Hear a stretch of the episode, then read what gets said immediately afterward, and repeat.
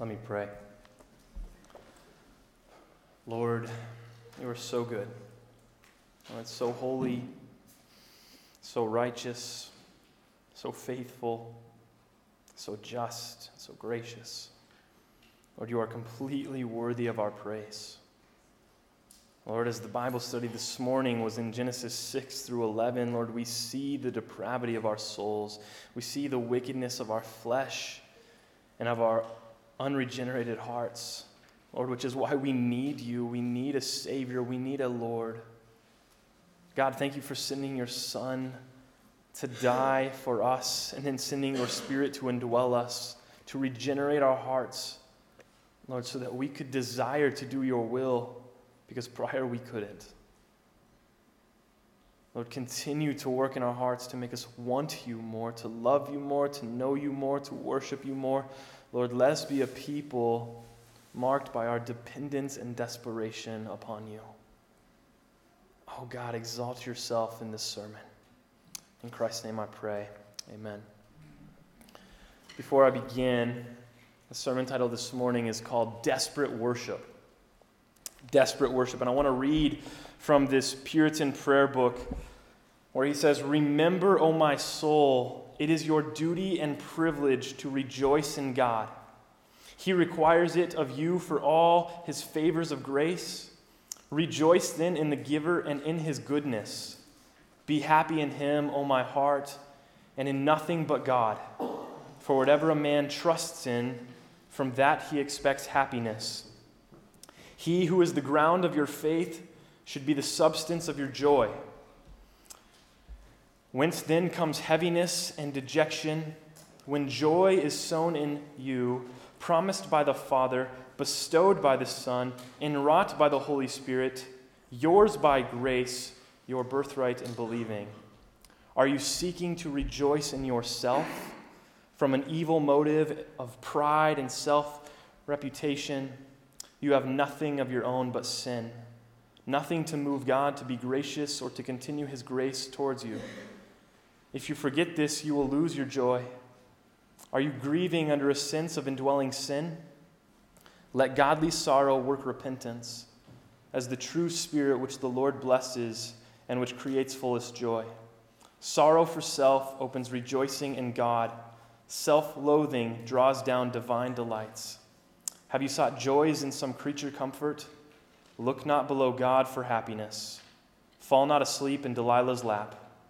Let God be all in all to you, and joy in the fountain that is always full. Church, the last few weeks, God has been doing a really big work in my heart. It seems as if He has brought me low in several aspects so that I would learn a greater dependence on Him. After all, the Christian life should be one of complete and total surrender to Him, all the time, not just for our justification. This is why Paul boasts in his weakness in 2 Corinthians 12, because in them Christ is his greatest strength, resulting in Christ getting the most glory. And why Paul encourages us to press on and count everything in this life as dung and to seek to gain more and more and more of Christ in Philippians 3, because we haven't yet arrived. In eternity, we will finally be totally dependent on Him. But now we are to be learning to be more and more dependent upon Him.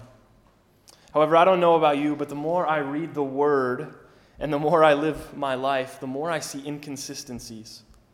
The Word calls for us to be desperate for Christ. And yet, as I live my life, I don't feel desperate for Him very often. And then it begs for me to ask the question who or what am I truly dependent on? Because if it isn't Christ whom I'm dependent on, then I am actually guilty of worshiping something or someone else. So, what is it?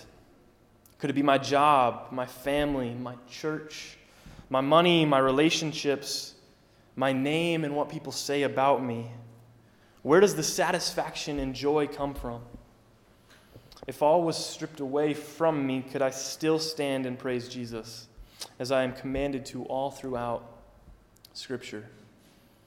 As you heard, every idea that I threw out for what I am possibly dependent on begins with my.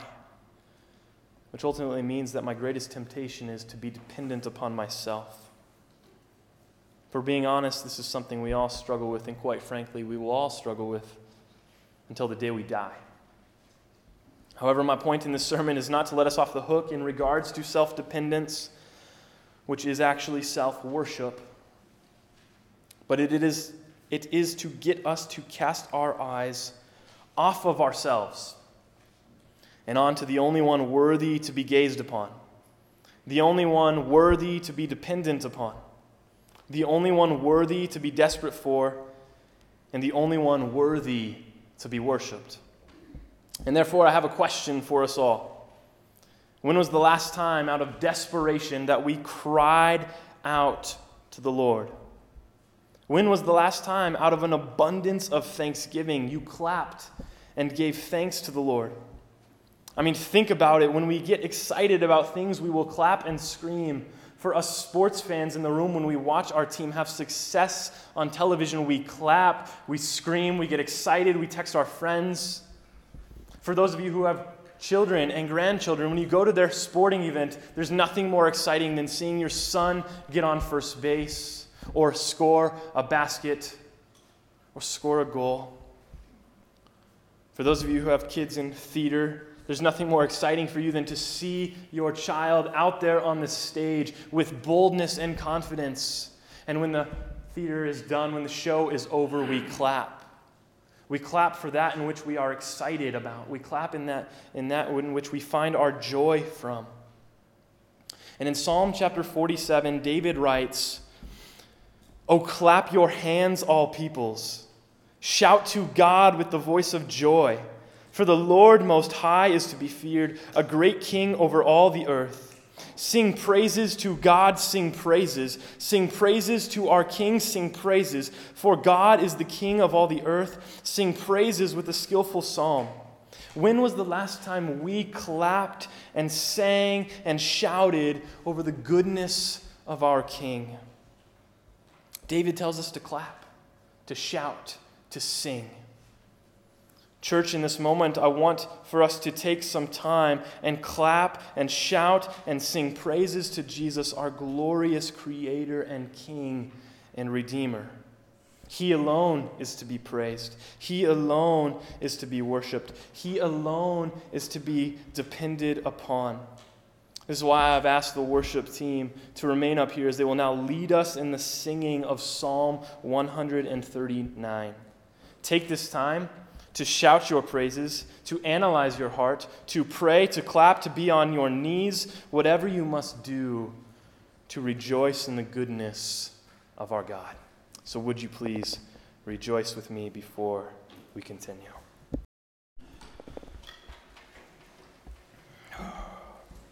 Man. Praise Jesus.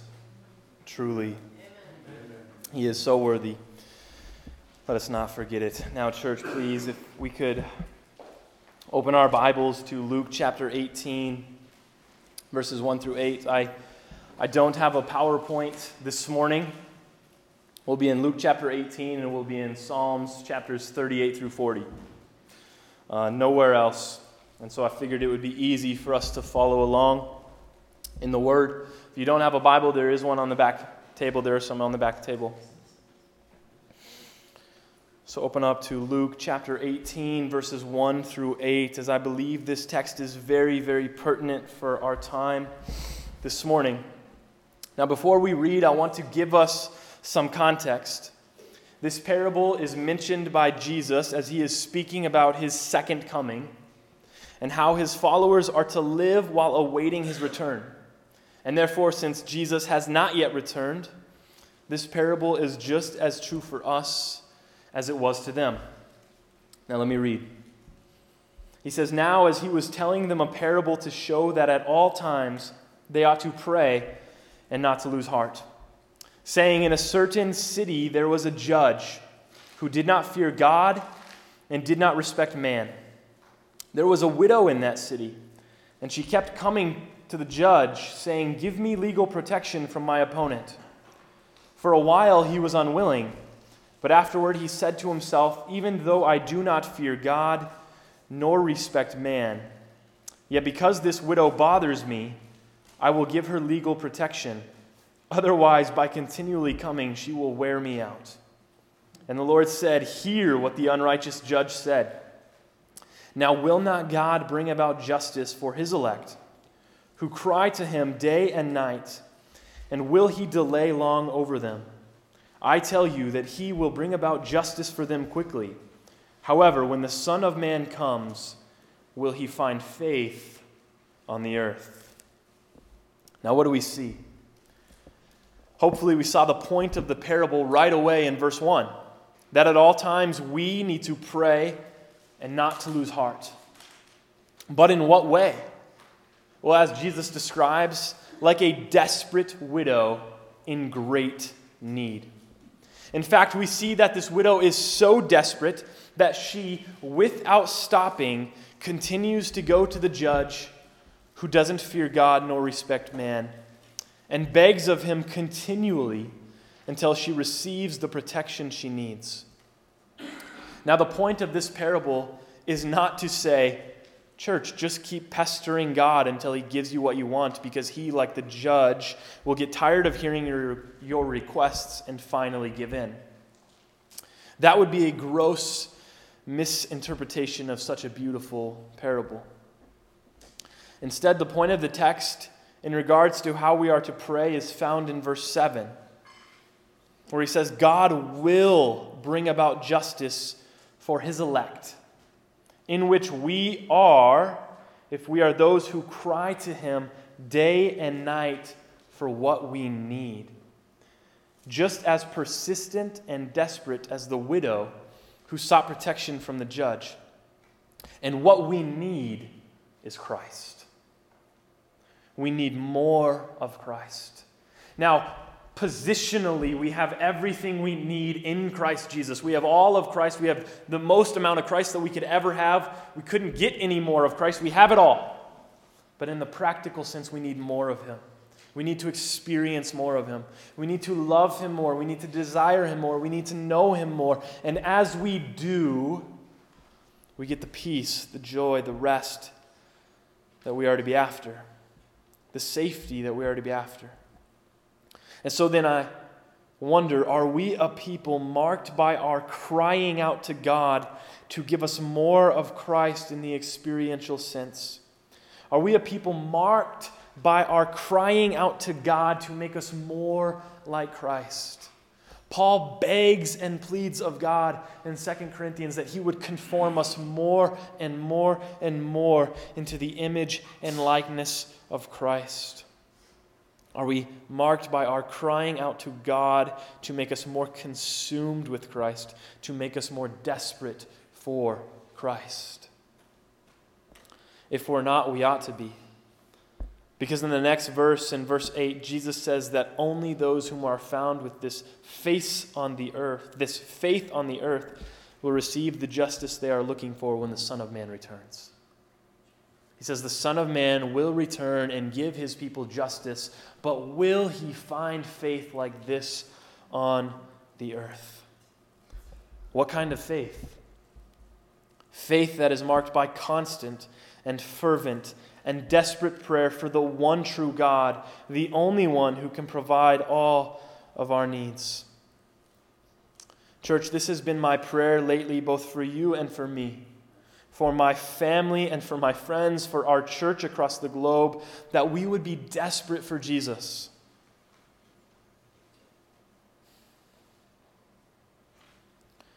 That we would be desperate for Jesus just like the widow. I mean, picture the widow in all of her desperation running every single day to the judge until she gets what she needs.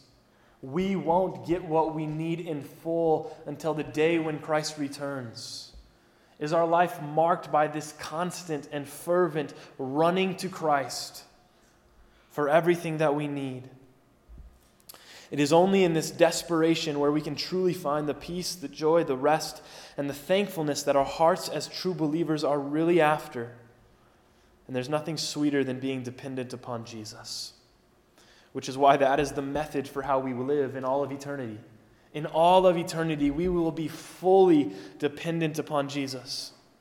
If you were to read Revelation chapter 4 and chapter 5, you will see an awesome display of how every created thing, all the animals, all the seraphim, all the angelic beings, and all the elders and the people worship God forever. In fact, there's five specific like praises in Revelation 4 and 5 where they cry out, Holy, holy, holy is the Lord God, worthy to be praised. In fact, not only do they cry out and worship God constantly, but we see that there is nothing that these people would rather do. I mean, think about everything that we get in heaven that's promised to us. We get the, the fruit of, of life and, and the waters, and we get prosperity and sinlessness, and we get no pain and no suffering. And Jesus even says we get to reign and to rule with him. But yet in Revelation 4 and 5, we see these people throw even the crowns that they earned from faithfully living unto Christ on this side of glory at the feet of Jesus in humble recognition that he alone is worthy of our praise. And so when we talk about the crown that we will receive for enduring on this side of glory, even that crown we will take and give it back to Christ because there's nothing that we would rather do than worship him forever. Because he alone is the reason for our crown. What a beautiful picture of people who are desperate for Jesus. And therefore, what does this desperation look like in our lives today, in 2022, as people who have not yet seen the return of Christ, as people that are waiting for the return of Christ? And this is why I ask for us to turn to Psalm chapter 38 and 39 and chapter 40. As King David leads us in three different Psalms, and what I believe is a pretty good picture of how we, even as regenerated believers, as people with new hearts that are indwelt with the Spirit of God, that have a desire to obey Him, people like us, and how we are to live this life. First off, in regard to our capabilities, let's look at Psalm chapter 39, verses 1 through 3. David cries out and he says, I said, I will guard my ways that I may not sin with my tongue. I will guard my mouth as with a muzzle while the wicked are in my presence. I was mute and silent. I refrained even from good, and my sorrow grew worse. My heart was hot within me. While I was musing, the fire burned. What do we see? A man who recognizes his depravity so much so that he decides he just won't speak. But even that didn't work. But instead, it just grew his sorrow even more. You ever been there? Where you just feel like you can't do anything right? Where no matter how hard we try, we fail and fail again? I have. And in part, it's true in that we can't do anything apart from Christ. However, in Christ we can obey and we can defeat sin. For me, this battle comes to the surface every opportunity I am given to preach. I feel inadequate, I feel unworthy. And yesterday I was sent a quote from Richard Baxter, an old Puritan preacher, where he writes Our whole work as preachers must be carried on under a deep sense of our own insufficiency and of our entire dependence on Christ. We must go for light and life and strength to Him who sends us on the work.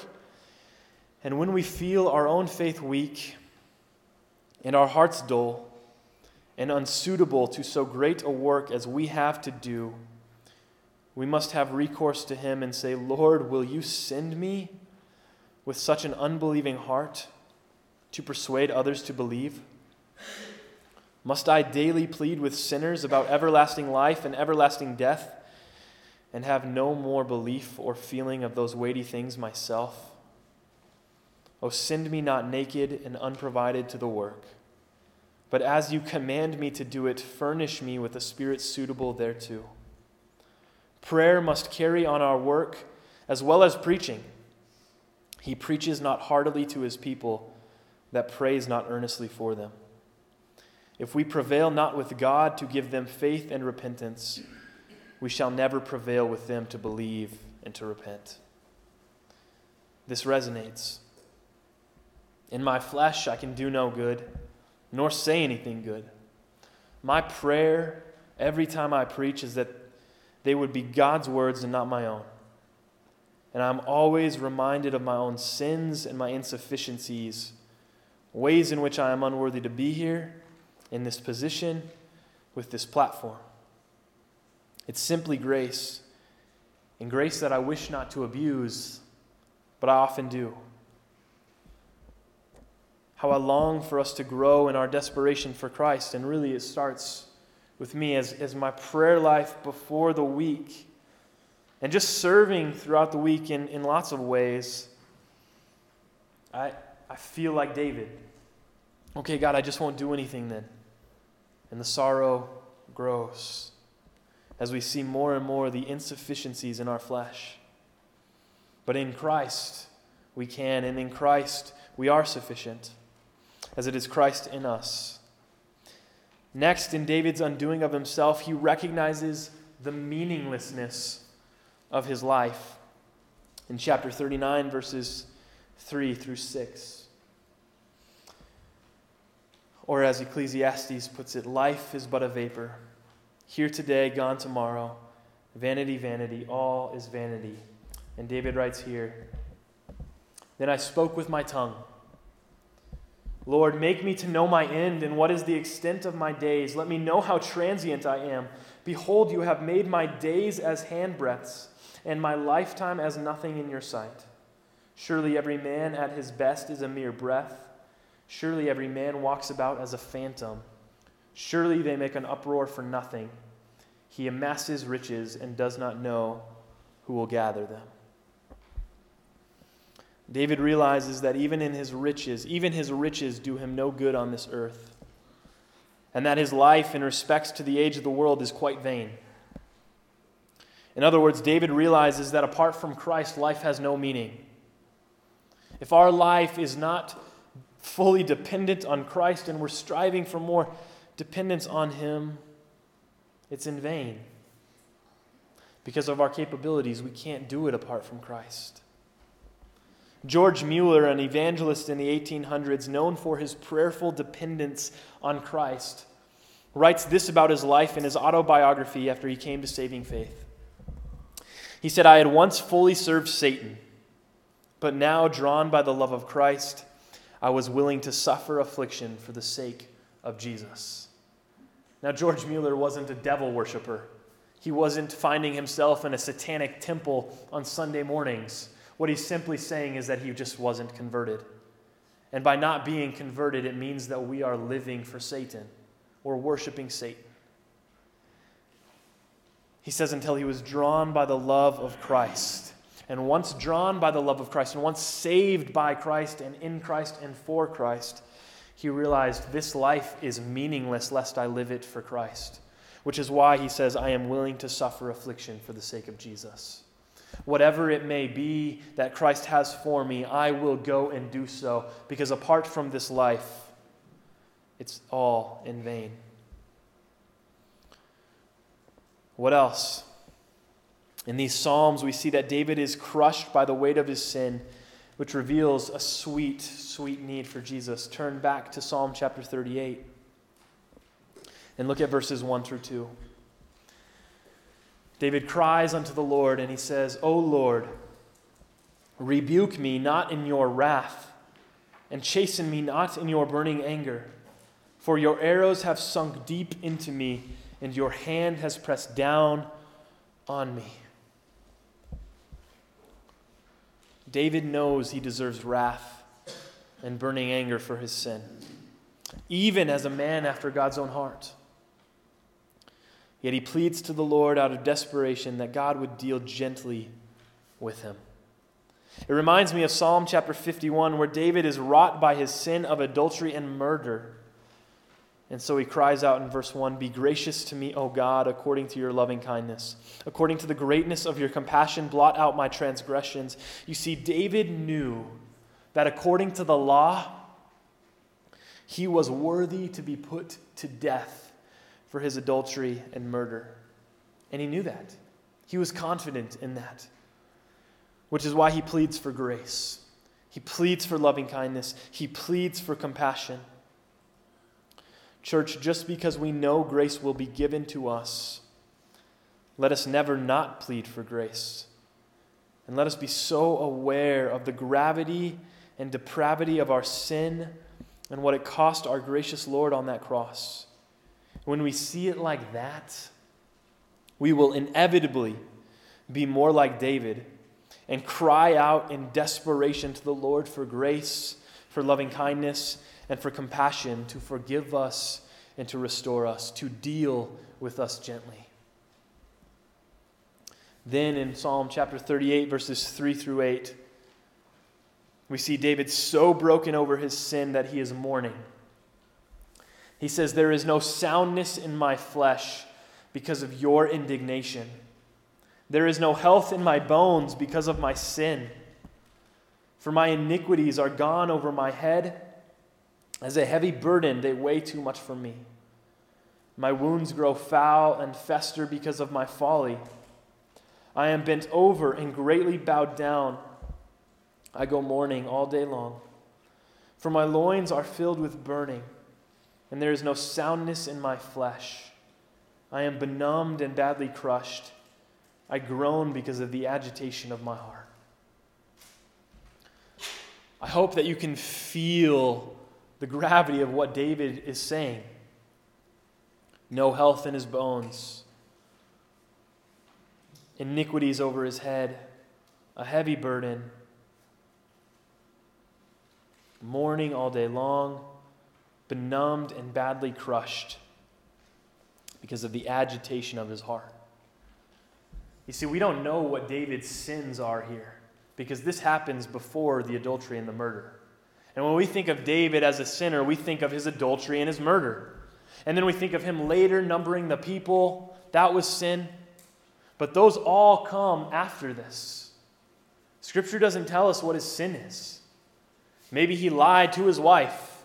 Maybe he offered up an offering to the Lord not in a good heart. We have no idea. The point is, is that this sin wasn't big enough per se to make it into Scripture for us to see Yet we see that the weight of this sin is big enough to make it into Scripture. There is no sin that we commit that should not produce this feeling within us, even as born again, regenerated followers of Christ. So broken over his sin. And look at verse 18. He says, For I confess my iniquity. I am full of anxiety because of my sin. You ever feel so on edge because of your sin? You, you feel like you can't approach the throne of God. You feel lost. You feel broken. You feel ashamed. David resonates. And flip over to Psalm chapter 40, verse 12, where he says, For evils beyond number have surrounded me, my iniquities have overtaken me, so that I am not able to see. They are more numerous than the hairs of my head, and my heart has failed me. We see that David feels trapped and entangled by all of his sin. In other words, he is desperate for Jesus. And it feels like all of his sin is closing in on him. I've felt this way. In fact, I felt this way this last couple of weeks. As God has brought tons of sin to mind and even gave me over to my own depravity to leave me feeling miserable, like a failure, full of fear and anxiety over the lack of ability within me to defeat and resist sin, which caused me to, like David, cry out to the Lord. And what I noticed from these last couple of weeks more than ever was that God often hands us over to our various sinful passions so that we would see our need for Him. As this last couple of weeks, I got a hearty taste of my need for a greater desperation for Him. And so, church, you're not alone when you feel crushed by the weight of your sin, but don't wallow in it and feel self pity like I did for too long. Instead, be like David and cry out to Jesus right away in humble repentance and godly sorrow. You see, when we sin against the Lord, this is the response that we should have desperate for Christ. When we sin and we're okay with it, we treat sin flippantly, like it doesn't matter, like it's fine, like His blood covers it. And our hearts become hardened and more calloused. And then we go on throughout our days having peace not the peace of Jesus, but this pseudo peace that we've created, one that runs from sin and says, Well, I'm, there's no condemnation in Christ. And so I don't need to feel guilty or convicted over my sin. When in reality, David, a man after God's own heart, is broken and left crying out to the Lord in desperation. God, apart from you, I can do no good. This is why David says in Psalm chapter 38, verse 15 For I hope in you, O Lord, you will answer, O Lord my God. And in verses 21 through 22, do not forsake me, O Lord. O my God, do not be far from me. Make haste to help me, O Lord, my salvation. And in 39:12, he writes, Hear my prayer, O Lord, and give ear to my cry. Do not be silent at my tears, for I am a stranger with you, a sojourner like all my fathers. And in Psalm 40, verse 17, he says, Since I am afflicted and needy, let the Lord be mindful of me. You are my help and my deliverer. Do not delay, O oh my God. Simply put, in times of desperation, over the heaviness of your sin, run to Jesus, confess your sin acknowledge your need for Him, and praise His holy name. Worship is the cure to self pity and self loathing because it takes our eyes off of ourself and onto the only one worthy to be looked at. Now, there are also other things that reveal our need for dependence onto Jesus that should also lead us to desperate worship, worship of Him, as laid out in these Psalms such as afflictions, whether that be illness or trials in life, as we see in Psalm chapter 38, verse 10. David says, My heart throbs, my strength fails me. The light of my eyes, even that has gone from me. And in verse 17, he says, For I am ready to fall. My sorrow is continually before me. And in chapter 39, verses 10 through 11, he writes, Remove your plague from me. Because of the opposition of your hand, I am perishing. With reproofs, you chasten a man for iniquity. You consume as a moth what is precious to him. Surely every man is a mere breath. And again in Psalm 40, verse 17, he says, Since I am afflicted and needy, let the Lord be mindful of me.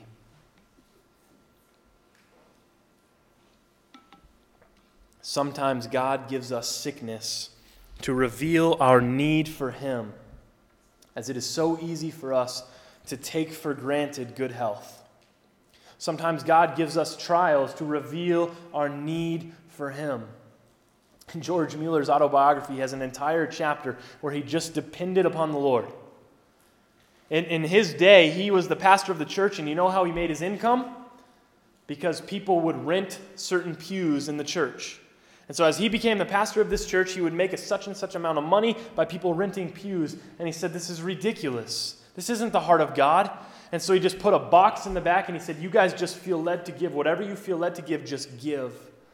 And he talks about over and over and over again how he woke up morning after morning with nothing no food, no money. And his, him and his wife just spent time in prayer.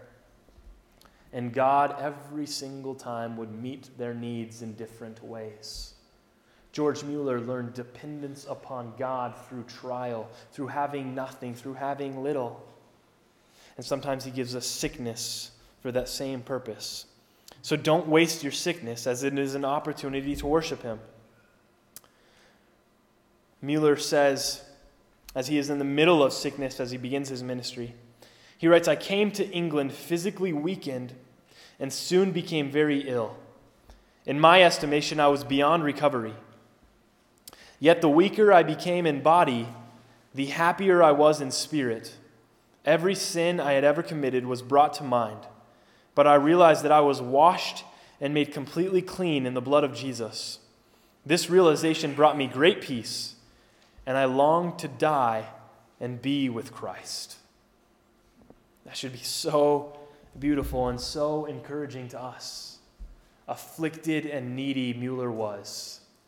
And he says, In the time of my desperation, Christ became so much sweeter to me. So sweeter, so much sweeter that I longed to die. Paul says in Philippians chapter 1, I think verse 21, he says, To live is Christ and to die is gain. And it's famously said, as Paul is sitting there imprisoned, the guards come to him and say, Paul, I am going to kill you. And he says, Great, I get to be with Jesus. He says, Fine, then I won't kill you. I'll keep you alive. Great, because to live is Christ. And so I will preach the goodness of Jesus. And the jailer is at a loss because there's no way to defeat a man on fire for Jesus. Let us be a people desperate and on fire for Jesus. This last week, on top of being crushed by my gross immorality, I was plagued with headaches. And on Thursday, as I was preparing my sermon, I had a headache. And I just started reading the word and praising Jesus, and the headache departed. And on Friday, the headache was back, and I was sitting in my office talking to Pastor Mark about the service for today.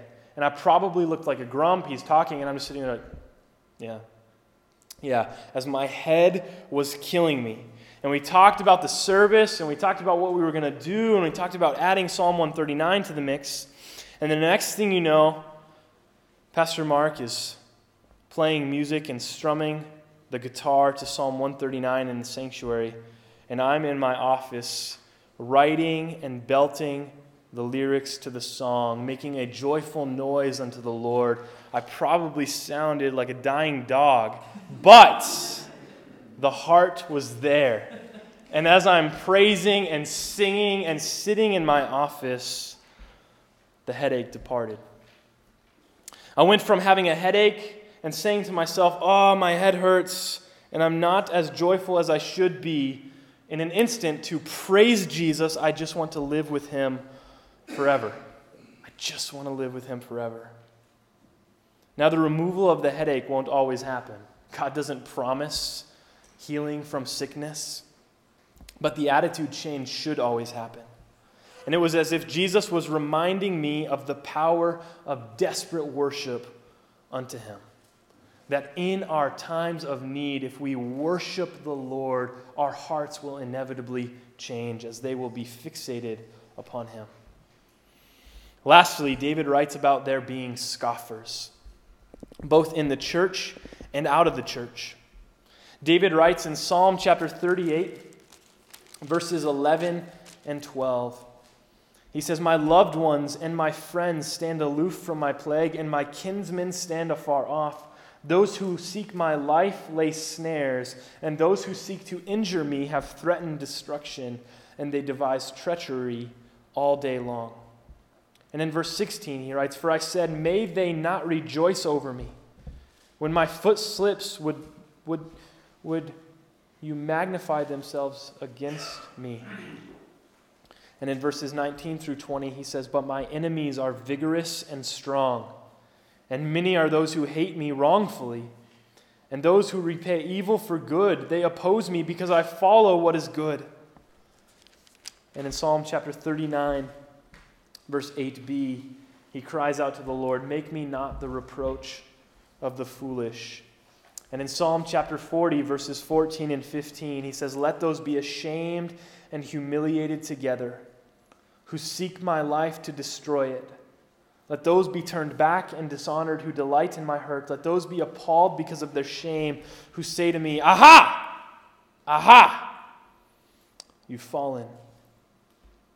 You see, the enemy doesn't want us to follow Jesus.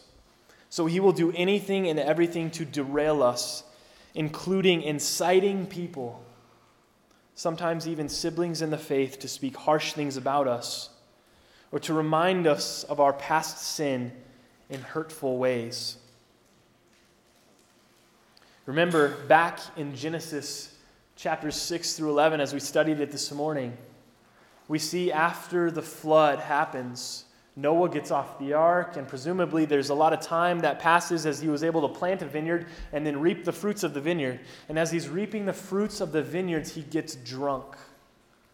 And Noah lies there. Noah, a righteous man, an obedient man, a faithful man, a man who found favor by God, lies there in his disgusting, sinful mess, naked and passed out. And it says his son Ham comes into the room and he immediately goes and gets his brothers, Shem and Japheth. Why? To make a mockery of his father in his sin. Shem and Japheth take a covering and they cover naked, Noah's nakedness. But as Noah awakes from his drunken slumber, he curses Ham he curses the line of Canaan, and these people become the enemies of God. And what we see is that the only thing worse than sin is mocking those who fall into sin. And in the church, it is easy for us to mock our brothers and sisters in Christ for their sin, to look down upon them, to gossip them, to slander them. The unbelievers for sure will. That is absolutely true. They want to call us hypocrites. But when our brothers and sisters in Christ, whether in this specific body or in other churches in the area and across the globe, look upon us and point their finger at us and are just waiting for us to fall so that they can laugh and say, Aha! Another pastor has fallen. Surely. Another brother in Christ has fallen. Oh, you think you're so good. You don't follow Jesus, you sin just like me. And what that mindset can create is it can either lower the bar of sin for our own lives to where we get this sinful now approach to sin, where I'm afraid to call anybody on their sin because I don't want them to call me on my sin, and so you can sin and I can sin and we can all just sin and it's glorious. In fact, it's not glorious. And as I gave that picture on Friday night to our life group. It was so cool because I'm talking about this church and, and all of their sinful practices. And Mia goes, Well, then that wouldn't be a church. Exactly. A church that is okay with sin isn't a church because we see David's not okay with sin. And so the approach for us as believers is in our sin to be repentant of our sin, to have godly sorrow of our sin, to love our brothers and sisters through their sin, not to point and to mock them in their sin or to hold their past sins against them, but to remind them of the truth of the gospel. Which leads us to praise the name of Jesus, to trust in the name of Jesus, and to find delight in doing his will. Even when I sin, I should be renewed and restored to joy in Christ, to where I want to obey Him. That our hope would be in Him, and that as we see our brother or sister in sin, and we go to them in their sin, and we see them repent of that sin and trust in Jesus and praise Jesus, that should produce joy for us, encouragement to us. Again, we see in Psalm 38, verse 15 that our hope is in the Lord, that we are to answer to the Lord. And in 39, verse 7, and now, O Lord, for what do I wait? My hope is in you. Jesus alone is to be our hope, and by his grace, he has people speak ill of us to remind us to trust and hope in him. Because when people speak ill of us, our temptation is to look inward and to think this they're making a mockery of me. But the goal is for us to not look at ourselves, but to look to Christ, to remind us of the truth of what Christ says about us. And in Psalm chapter 40, verses 1 through 3, David says, I waited patiently for the Lord. And he inclined to me and he heard my cry. He brought me up out of the pit of destruction, out of the miry clay, and he set my feet upon a rock, making my footsteps firm. He put a new song in my mouth, a song of praise to our God. Many will see and fear and will trust in the Lord. You see that we are to patiently wait upon the Lord so that it would be him who raises us up from the pit that we've fallen into, rather than raising ourselves up.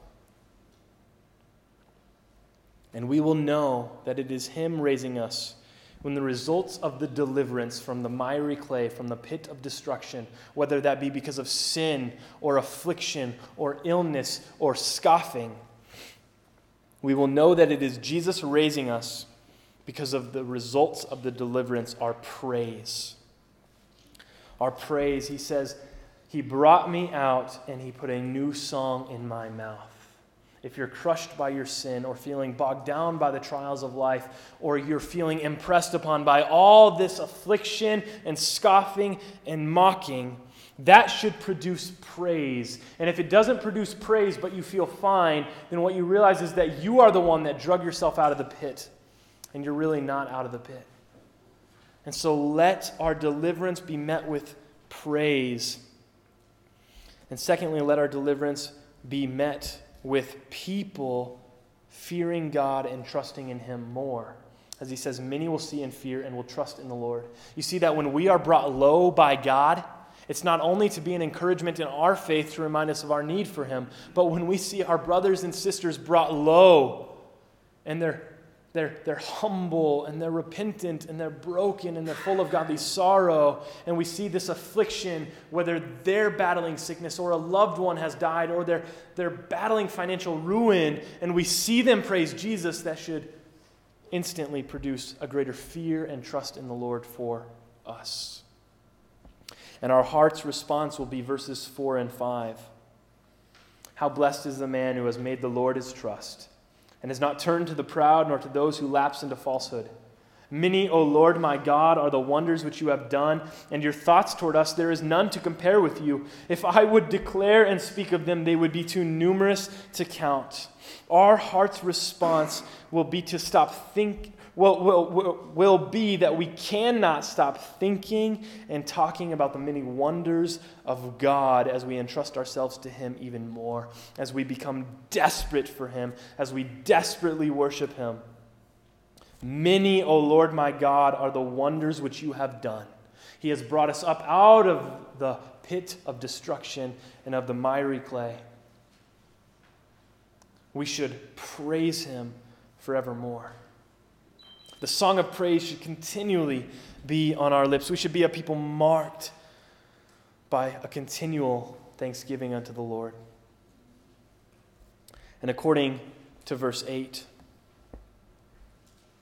he says, I delight to do your will, O my God. Your law is within my heart. If it is Christ who has delivered us because we recognize our desperation for him, then our will will be changed into one that longs and delights to do his will. Even in the midst of chaos, trial, sin, scoffing, and other tribulation, if we are desperate for Jesus, like the widow, then our heart will long for Jesus. Our heart will long for Jesus. No matter what is crushing us, we will long to do His will, and we will find delight in His plan. And then, like David, verses 9 and 10. I have proclaimed glad tidings of righteousness in the great congregation. Behold, I will not restrain my lips. O Lord, you know. I have not hidden your righteousness within my heart. I have spoken of your faithfulness and your salvation. I have not concealed your loving kindness and your truth from the great congregation. Again, praise on the lips.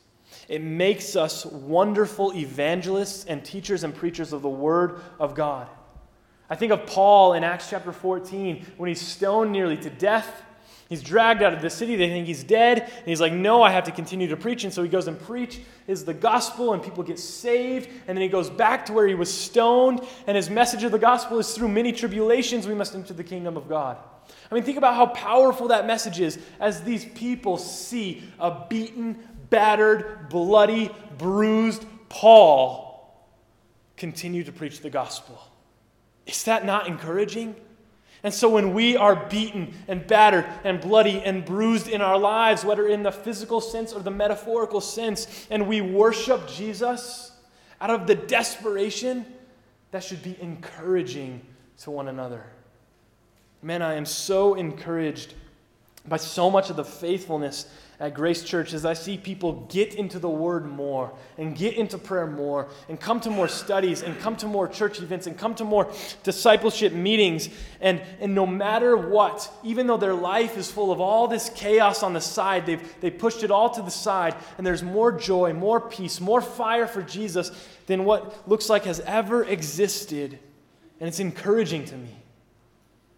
It's encouraging to me. It's humbling to me. It makes me rest in the truth of verse 11 You, O Lord, will not withhold your compassion from me. Your loving kindness and your truth will continually preserve me.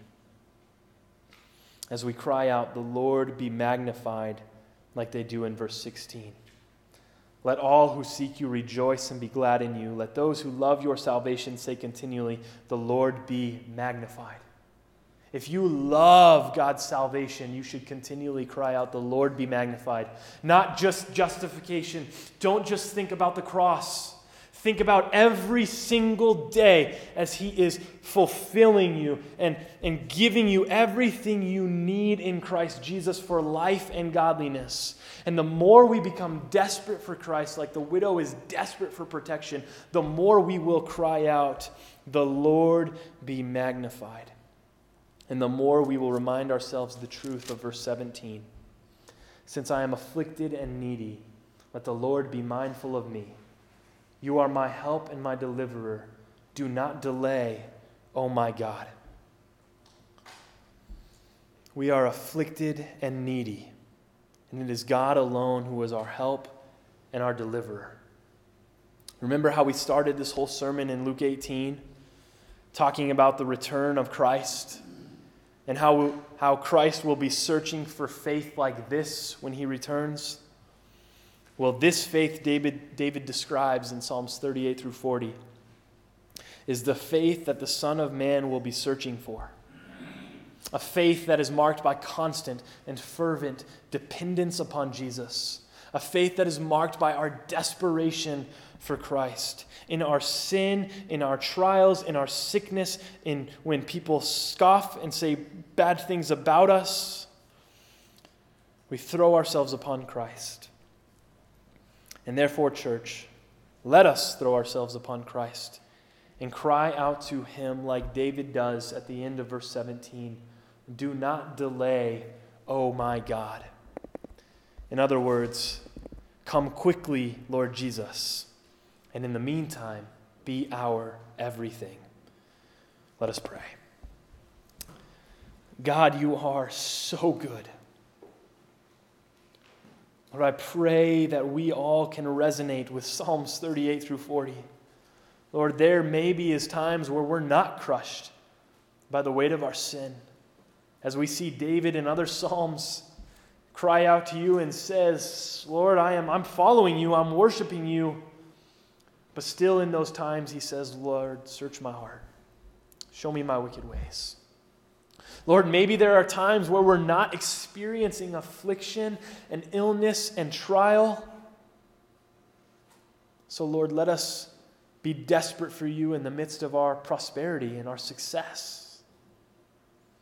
Lord, maybe there are times where nobody is saying anything hurtful against us, where we're not living out the Beatitudes where we're not being hated or scorned or mocked for the love of Christ because everybody around us seems to love Christ or everybody around us seems to be indifferent to the point where they don't care that we are preaching Christ. But Lord, still in those times, let us be desperate for you.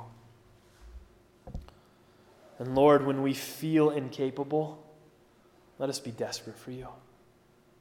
Lord, be glorified in our weaknesses as you make yourself strong. Lord, let us be a people marked by our desperate worship of you at all times. When times are good and when times are bad, when we have nothing and when we have a plenty, when we are broken and when we are fully healthy. Lord, let the cry of desperate worship be ever on our mouth. Lord, let us be like the widow, continually going to you in constant and fervent and desperate prayer. God, be exalted in our lives. Create in us a greater longing and hunger and thirst for you and for your righteousness. Let the song of praise be ever on our lips, Lord. In Christ's name we pray. Amen.